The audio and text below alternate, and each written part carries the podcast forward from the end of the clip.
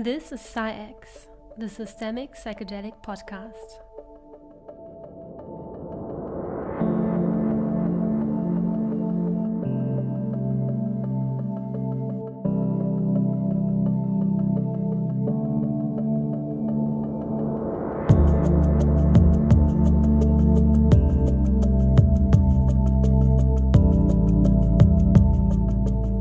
Welcome and hello to a new episode of our podcast. My name is Tanja Schumann, and today I will speak to Jordan Bates about the potential of psychoactive technologies to facilitate system change. Let me first give a little bit of background. Humans as a species are facing complex global challenges. At PsyX, we're exploring how psychoactive technologies can be the missing puzzle piece to address these challenges, especially when applied in the fields of leadership, innovation, and global systems. By psychoactive technologies, we mean both endogenous means, such as meditation and breathwork, and exogenous means, such as psychedelic substances and neurostimulation. We're especially fascinated by psychedelics because of the recent upsurge of public attention and scientific research in relation to these compounds. Our guest today is Jordan Bates. Jordan is the founder of Refine the Mind and co owner of High Existence. He mentors creators and entrepreneurs to reclaim power, manifest aligned abundance, and become awakened leaders. He's infinitely curious about how we can liberate ourselves on every level to realign with our highest joy, thereby contributing to the liberation of consciousness on Earth and beyond.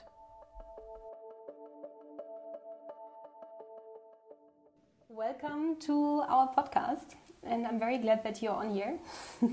yeah, thank you for having me. And yeah, I mean, the overall topic, as I've already mentioned, is that we're talking about psychoactivating system change. And so, I mean, if we talk about system change, the assumption is that there's something wrong with the system and that's why we need to change, and that there are some challenges that we're facing. And I think, why don't we start there? And I'd be curious to hear from your side what do you think are the largest issues that we're facing and what do you think why is system change potentially something that's needed mm.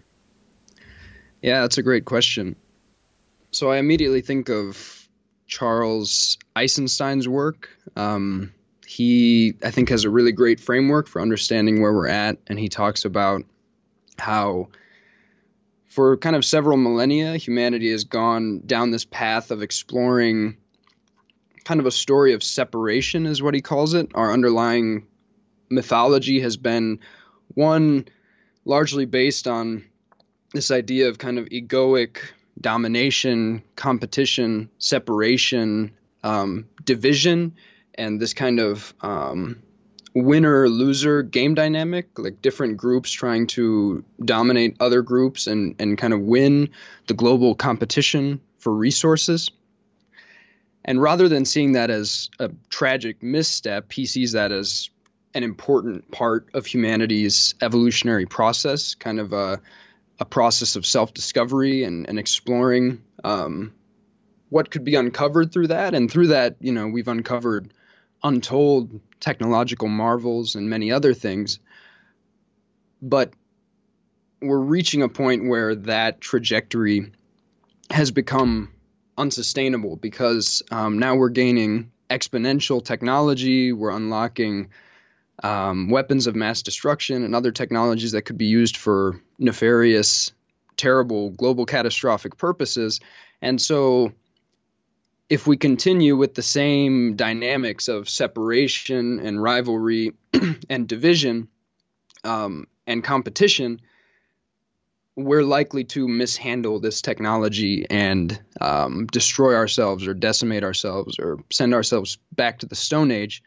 And so, we're kind of in the midst of humanity being summoned to undergo some kind of phase shift into a new story. Um, and Eisenstein calls this the story of reunion or the story of interbeing, where we where we remember that we um, are fundamentally one, that we're not fundamentally separate, that we're all connected, and we devise systems that are based on collaboration and cooperation and partnership and a really good way to encapsulate this is um, the philosopher Daniel Schmachtenberger likes to say that we're gaining the power of gods through technology, through exponential technology, but without the love and wisdom and care of gods, we'll self destruct. Um, because our technology is getting so great, and if we don't have the wisdom and the love to wisely handle this technology, um, then we're we're playing with fire,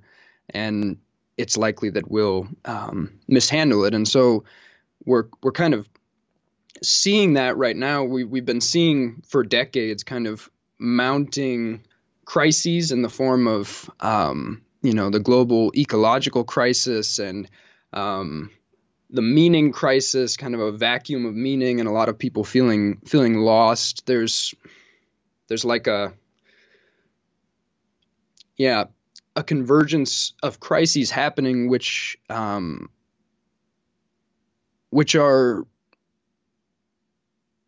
yeah suggesting that that this story of separation is kind of reaching its its logical conclusion, and that something else um, something else needs to be born in its place. So that's yeah, that's kind of the general framework within which I think about what's happening, just as a, a natural evolutionary progression where yeah, we're kind of it's it's almost like we're reaching a point where we're starting to have an almost like species level panic response. Um, I think I first heard Vinay Gupta use that term, where people are just, and it's especially kind of a poignant term at the moment, given the whole uh, coronavirus situation, because this is this is really an example of a large scale kind of panic response to a um, a disaster scenario, and we're seeing so we're seeing people gradually waking up to the unsustainable condition in which we're living and um, realizing that there's some fundamental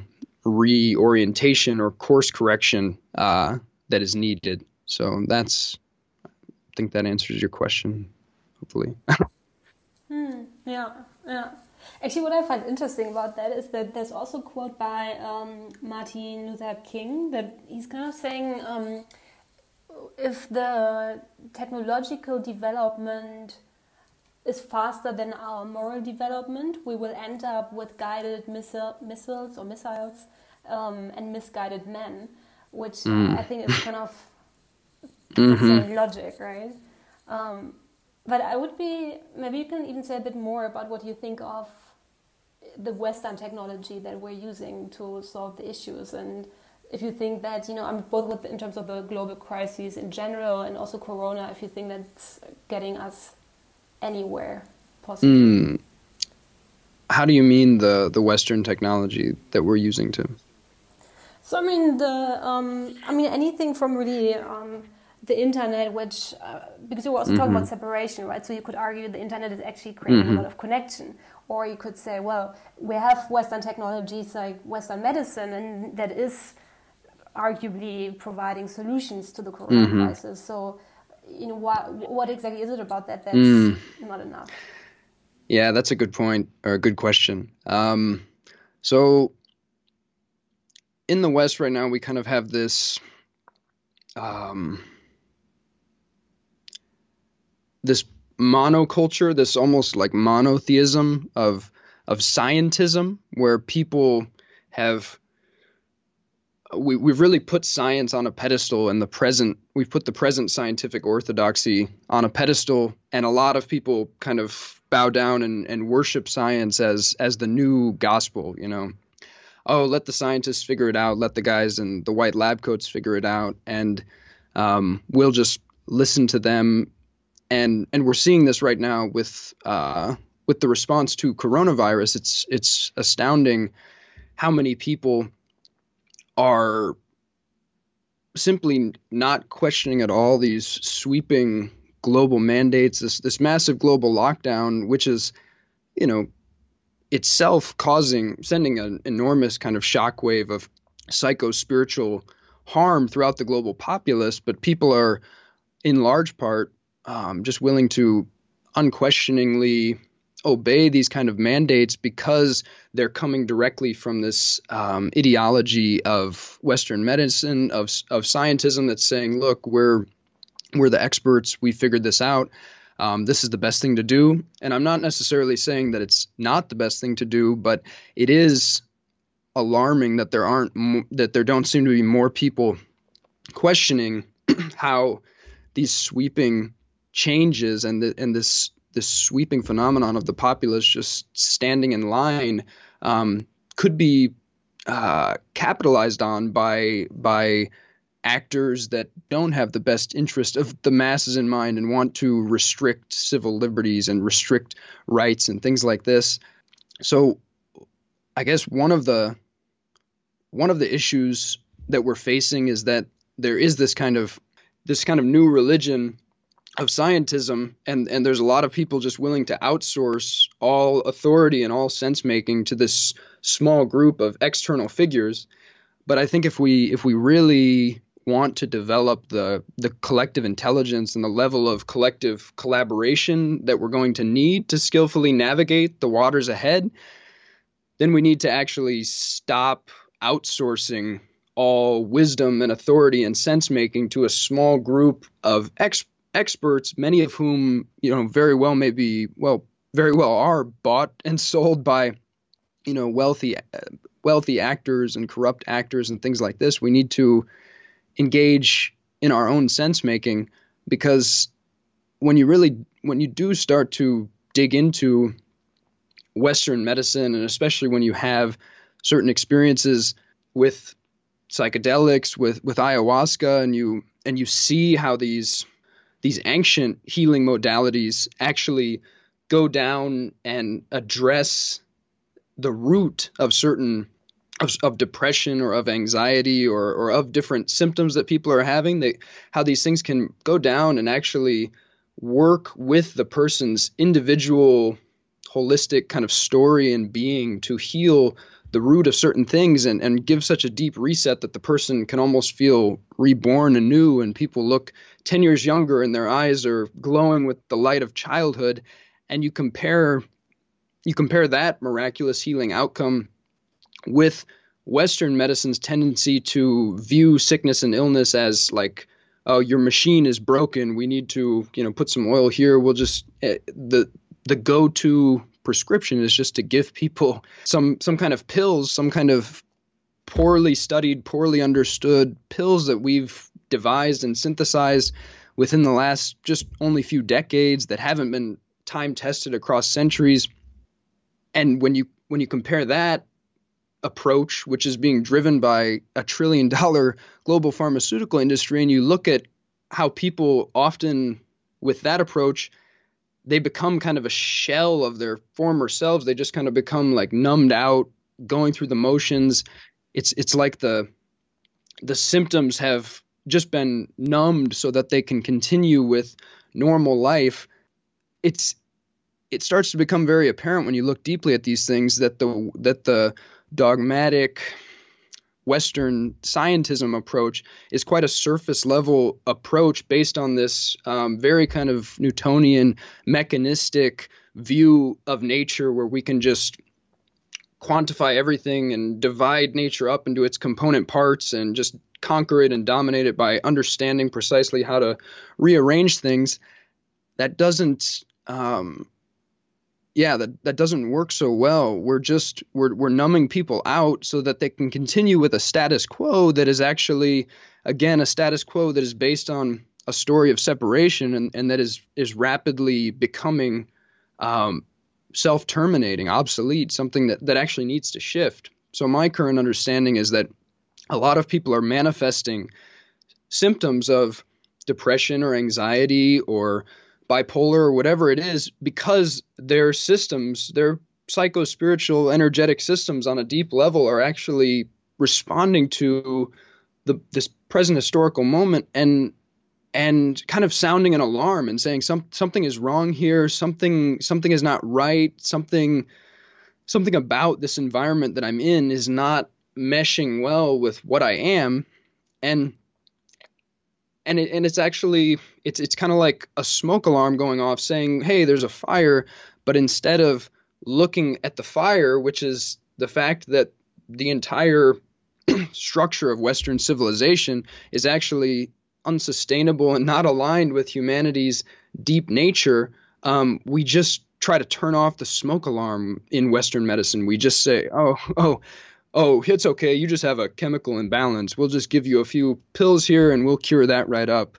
Whereas, yeah, that approach just becomes laughable when you when you work with plant medicines that actually go down and heal the deep root and you see some of the astounding outcomes that people can have so yeah we're really um, what we're up against is a, a kind of dogmatic leviathan of the current western scientific orthodoxy and it's not to say that we want to throw the baby out with the bathwater and get rid of everything that's been extremely useful and valuable from um, the pursuit of Western science thus far. We need to find a synthesis, but right now, so many people are not even seeing the enormous blind spots and dysfunction in scientism and in um, you know in this example we're using the western the western medical paradigm and this is why we need we need on a large scale to activate ourselves as sense making agents and as students of nature and actually reclaim our own power and our own authority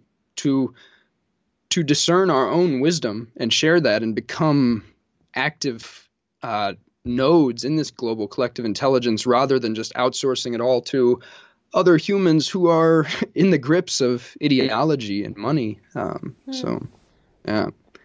Mm, so many points that I would really like to touch on in that. I don't even know where to start. But one, I think, one point that's quite key to all of that is that aspect of self empowerment, right? Mm-hmm. And the mm-hmm. notion of so because we were talking a lot about that we're giving away our power and just trust that you know the people in the white coats or the politicians they know best how to fix this but in the end we actually got to go back to our own intuition, so to say, right? Mm-hmm. There's this really amazing documentary about um, American war veterans that were um, on PS- PTSD medication and lots of it, and could swap all of that first for um, for weed or for cannabis, and then even get rid of that by taking ayahuasca. So I mean, that level to what to what plant medicine can really actually not just take you off all of that medicine, but also then get you off medicine whatsoever and just, you know, be by yourself. And, you know, I would just be curious to hear a bit more from your perspective on not just plant medicine, but like any kind of self empowerment tool that you've worked with and that, you know, you've also been working with with other people because I also know that you've been running retreats. So mm-hmm. you can go a bit further into that direction. Yeah. Um, so the ultimate self-empowerment tool, I would say, is consciousness itself. It's like the uh, most people, especially in Western culture, are completely identified with the thinking mind. They're completely lost within a conceptual apparatus, a, a web, a web of concepts. They're sort of so the thinking mind or or the ego, our thought process, can be thought of as basically like an autonomic biosurvival process that is just kind of of running all the time. And we've in the West we've misidentified this um, this biosurvival process, this monkey mind, as the pinnacle of intelligence in the universe. Basically, we we've put it on this pedestal and said. Um, this is the pinnacle of intelligence. Um, you know, this thing has given us automobiles and iPods. So clearly, which actually it's, it's kind of debatable whether visionary downloads of technologies come first from a place beyond the monkey mind and then the monkey mind kind of puts the, the pieces together. But that's another discussion. But but basically the one of the defining experience of my, experiences of my life has been the gradual realization that I am not uh, the monkey mind, that I am not this um, this kind of out of control thought process, especially in the West. Since we've put this, since we've put thought on such a pedestal, we tend our thought processes tend to just be out of control, and most people's minds are running 24/7, and most people are completely identified with. Um, this thought process at the expense of being con- being connected to what is beyond the mind, which is the deeper, older, more ancient intelligences of the body, of the heart, of the intuition, and of consciousness itself. There's really this one way that a lot of the great mystics and teachers throughout history have talked about it is that there's this space of pure consciousness or pure awareness that resides beyond um, thought. And within this, you can think of it almost as like the space in which all phenomena arise, including thought, including even the story you tell yourself about who you are. Um, Pema Chodron puts it this way you are the sky and everything else is just the weather. Um, so when you nice when you actually yeah, so when you actually start to realize and remember that you are the sky, you gain a capacity to hold space for whatever is arising. Um, that uh, that your capacity to hold space for whatever is arising just increases increases massively. Um, and by by that I mean that basically the sky, the space of pure awareness, it has a perpetual frequency of sort of infinite spaciousness and imperturbable peace and kind of vastness. There's nothing that can disturb it. And when you when you start to connect with that dimension of of awareness, and there are a lot of different modalities that can put you in touch with this. Um, initially, you know, meditation, breath work, yoga, ecstatic dance, fasting, uh, plant medicines. These are all psychotechnologies where you can begin to develop a space around the monkey mind. When you have the ability to just drop back at any time, just close your eyes and meditate and and dissolve thought and go into that space of pure spacious peace, you can then you can then just cope with with basically anything. You can de- you become vastly more resilient. You can deal with whatever is arising. So when I think of self empowerment, I think first and foremost about transcending the mind, going beyond the mind and beyond um, total identification with conscious, rational thought to discover that space of pure awareness. And the other thing about that space, once you begin to dwell in that space, in that space of silence and stillness, you realize that that is also your direct connection to your deepest kind of innate wisdom, which is really the the wisdom of of nature itself flowing through you.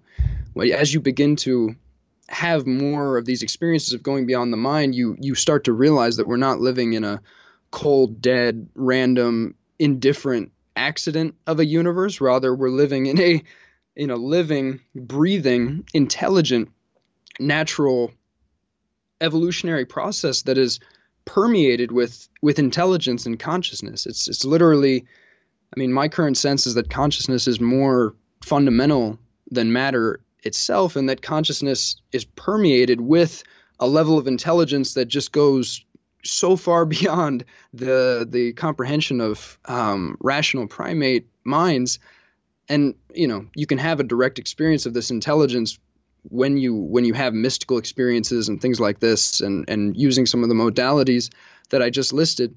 But when you start to connect with that, that is the most empowering thing that can happen to you because then you realize, oh, I have a voice of truth I have a direct connection within me to the intelligence of all that is, I can actually, within myself, most fundamentally, I can feel and know what is right for me and what I am being asked to do and what what my wisdom is and my truth is you you experience the most empowering fundamental reorientation where your most basic compass for navigating life becomes the voice of truth within your own heart and soul rather than outsourcing this to you know some some guy in a lab or some uh, some newscaster on high who's you know fear mongering and and you you actually your your capacity to not be manipulated or programmed or um, taken advantage of increases massively as a result of this as a result of getting in touch with your own fundamental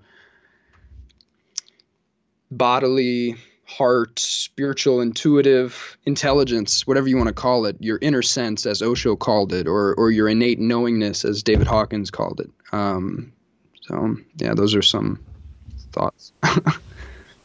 hmm.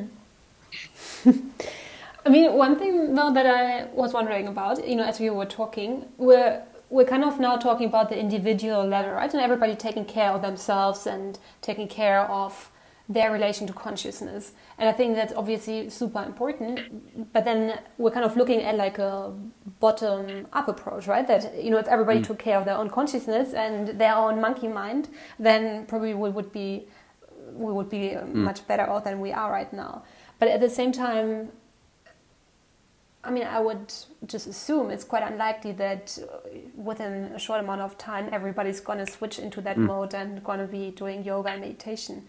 So, I mean, another way I think to look at it is to think about well, now who are the key nodes that are actually influential for system change? And then we've been talking about how there's a lot of people that have, I mean, either bad intentions or that are in some kind of in a puppet situation where they're not mm-hmm. really you know in, in that true power you know like politicians that are being bribed or whatever that might be now what's your view on um, the you know psychoactivating more on that level of mm-hmm. leaders mm-hmm. innovators and people that are in decision making power and that could eventually have you know a larger impact mm-hmm. on the system yeah I think it's a I think it's a fantastic idea to attempt to um, bridge the gap between the the kind of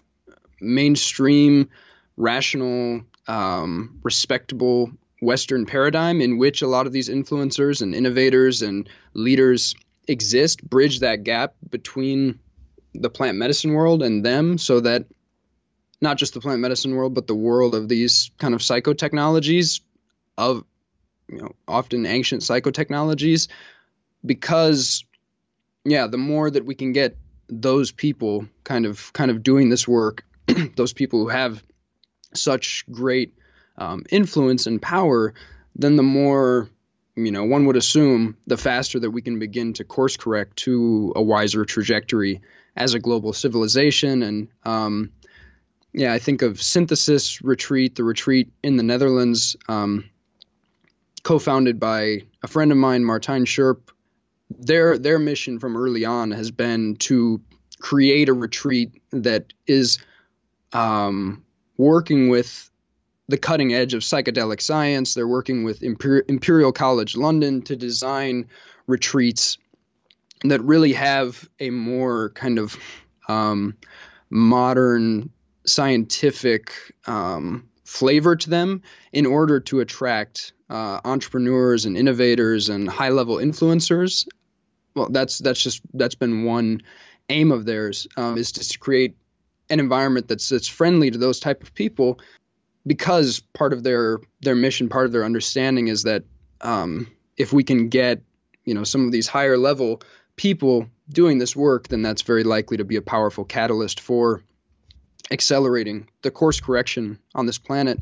Although my sense is also that it's it can't the course correction or the the paradigm shift that we need to undergo really it, it's not like if we just got a few politicians to drink ayahuasca everything would suddenly change it's i think things are just far more interconnected than that the the leaders that we currently have are simply a direct reflection of our our current level of collective consciousness. I mean, we've one way or another we've given the power to these people. We've put them in that position. So if if you suddenly, you know, had a few of them um, start to start to wake up and start to break out of a story of separation and, and realize the deeper truth of a story of of interbeing and interconnectedness, that would likely have some positive effects.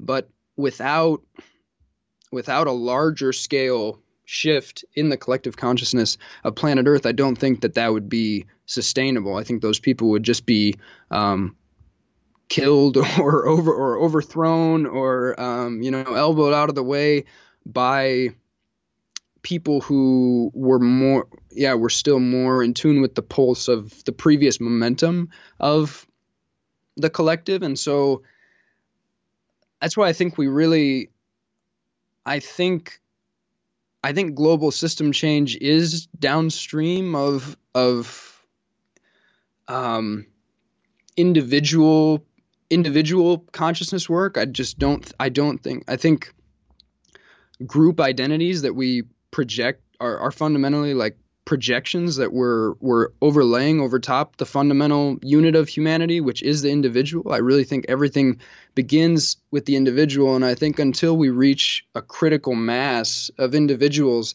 that have um, begun to embrace a new story and enter into a new consciousness paradigm then we can't we won't we won't see lasting a lasting shift happen in terms of our global systems. And I think when we do reach that critical mass, um, a lot of these systems changes will begin to happen organically in a way that will feel more more frictionless than than people might have imagined. It's like I don't know. It's it's reminds me of like when the student is ready, the teacher appears or something like this. It's like that something can't happen before its moment has come, but when its moment has come, there, there's nothing that can stop it. And that's not to say we will still need actors out there implementing these changes and doing the the things in the physical world to um, to sort of implement what has happened in the collective consciousness. But I really think of external physical events as almost like newspaper headlines broadcasting what has already occurred in the collective consciousness and collective imagination. So it's like once the collective reaches that level of shift, um, yeah, this these dominoes will just start to fall more more organically, leading to r- likely uh, regenerative, omni win-win, decentralized, anti-fragile global systems. Those are some adjectives that I think suggest the direction that we're, we're being called to go in. Um, so, yeah. I think it's really interesting what you're saying. Um, and also the aspect about um, critical mass, because I think that's, you know, it's different philosophies of how change works, mm-hmm. right? the idea that you know it can be top down or it has to be bottom up and i mean all these different perceptions but i mean then you know if if you say what you just said then i would be curious what do you think would be the most powerful way to actually reach a critical mm-hmm. mass well i do think there's something to that idea i mentioned earlier of species level panic response. Um, this is kind of a, a pragmatic, maybe slightly um, cynical way of looking at things, but it seems like the vast majority of people do not really start to wake up and deeply question their reality and reclaim their sovereignty until until they're forced to in some way like like the the reaper comes and knocks on their door and they actually directly feel in their own lives or in the lives of their loved ones they actually feel the level of um, global global crisis that we've we've been facing in a mounting way across recent decades. So i think um, you know there's there's still i'm i'm absolutely in favor of you know attempting to voluntarily do this work and for the people who are who are feeling the call to start doing this work to you know implement programs and retreats and um, centers and experiences where people can use psychotechnologies to start to become awakened leaders embodying a new paradigm and shifting things. But i really don't think the vast mass of humanity starts to wake up to the reality of our our deep interconnectedness and the the fragility of our current human paradigms and human civilization until that fragility starts to become deeply felt in their individual lives. And so that's why I think this present moment with coronavirus, um, whatever is going on in this very bizarre um, kind of Rorschach test that we're that we're seeing that people are projecting so many different narratives onto whatever is going on we can say that there's some kind of massive global shakeup happening a massive disruption of normalcy and a massive kind of shockwave of survival level fear that's that's sweeping across the world and causing a lot of people to snap out of the status quo and snap out of their typical going through the motions and start asking some deeper questions about wait what is really going on on this planet at this time? Why are our civilizations being um, stress tested so deeply by this thing? Why, why don't we have greater resilience? Why have we all been just fighting amongst ourselves so much at this in point in history? Why aren't we collaborating more deeply? What is the real purpose of human life? Why am I here? What is the purpose of my life?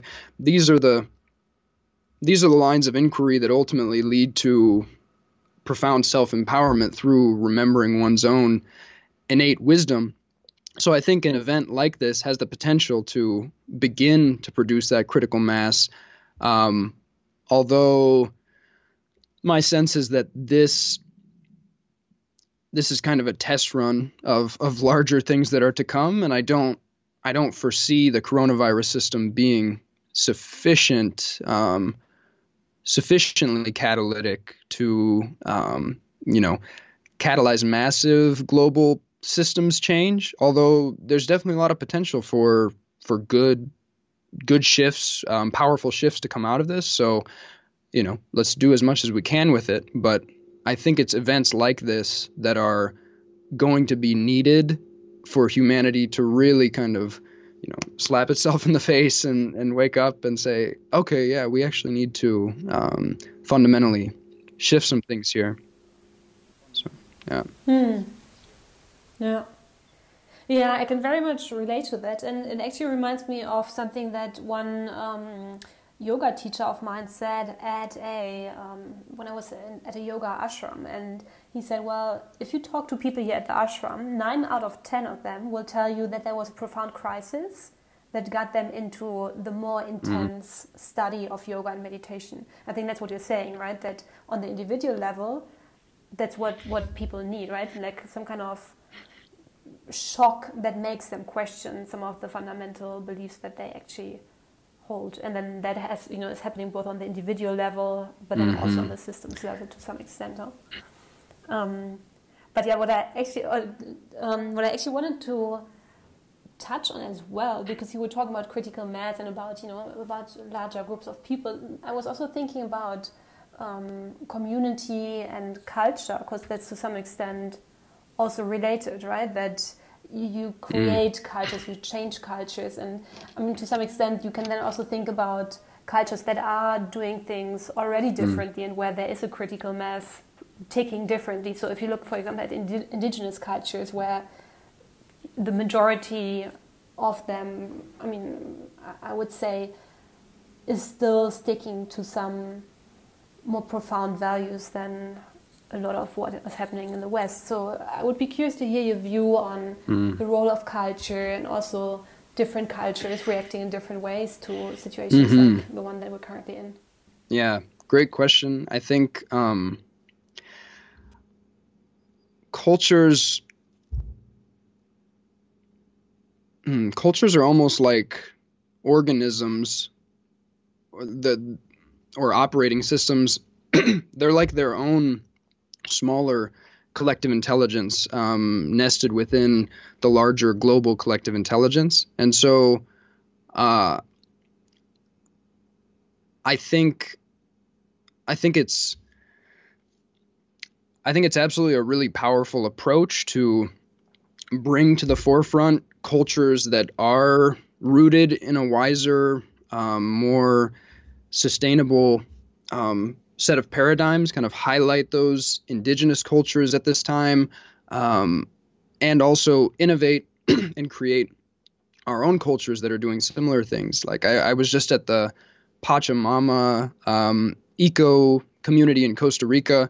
Um, they have this, I think there are a couple hundred people living there usually at any given time, and they're really living in an extremely sustainable way. And it's almost like being on perpetual retreat being there because there's yoga and meditation and classes every day. Um, and people are really yeah, exemplifying and innovating a new paradigm of living there. And so I think um, this is a powerful way that individuals who have begun to to shift into a new paradigm can band together and create these kind of larger organisms or these larger um, mimetic systems that can potentially amplify the signal beyond what any of the individuals of the group could do to have more influence in the in the collective consciousness and, and spread more of these signals that another way of life is possible.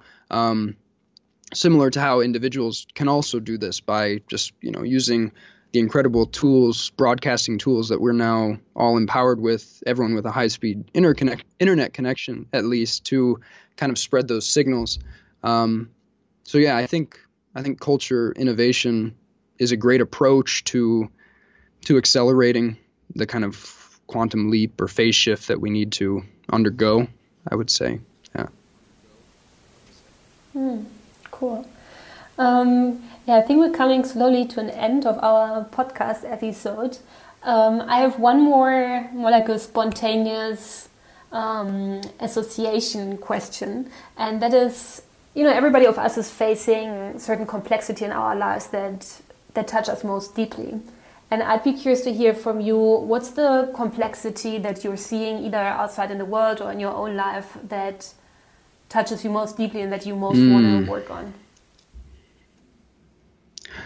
Um, that's that's hard to say because I would say I'm really kind of a, a a big picture guy. I really like looking at the entire picture of where planet Earth is at at this moment in history. And then that has led me to the conclusion that fundamentally working at the level of the healing and liberation of individual consciousness or or in group work and also innovating cultures that are that are based on um, the healing and liberation of consciousness to move to a new paradigm is the most fundamental like the most fundamentally powerful thing that I can be doing to or that I that I feel called to do at this moment in history to kind of contribute.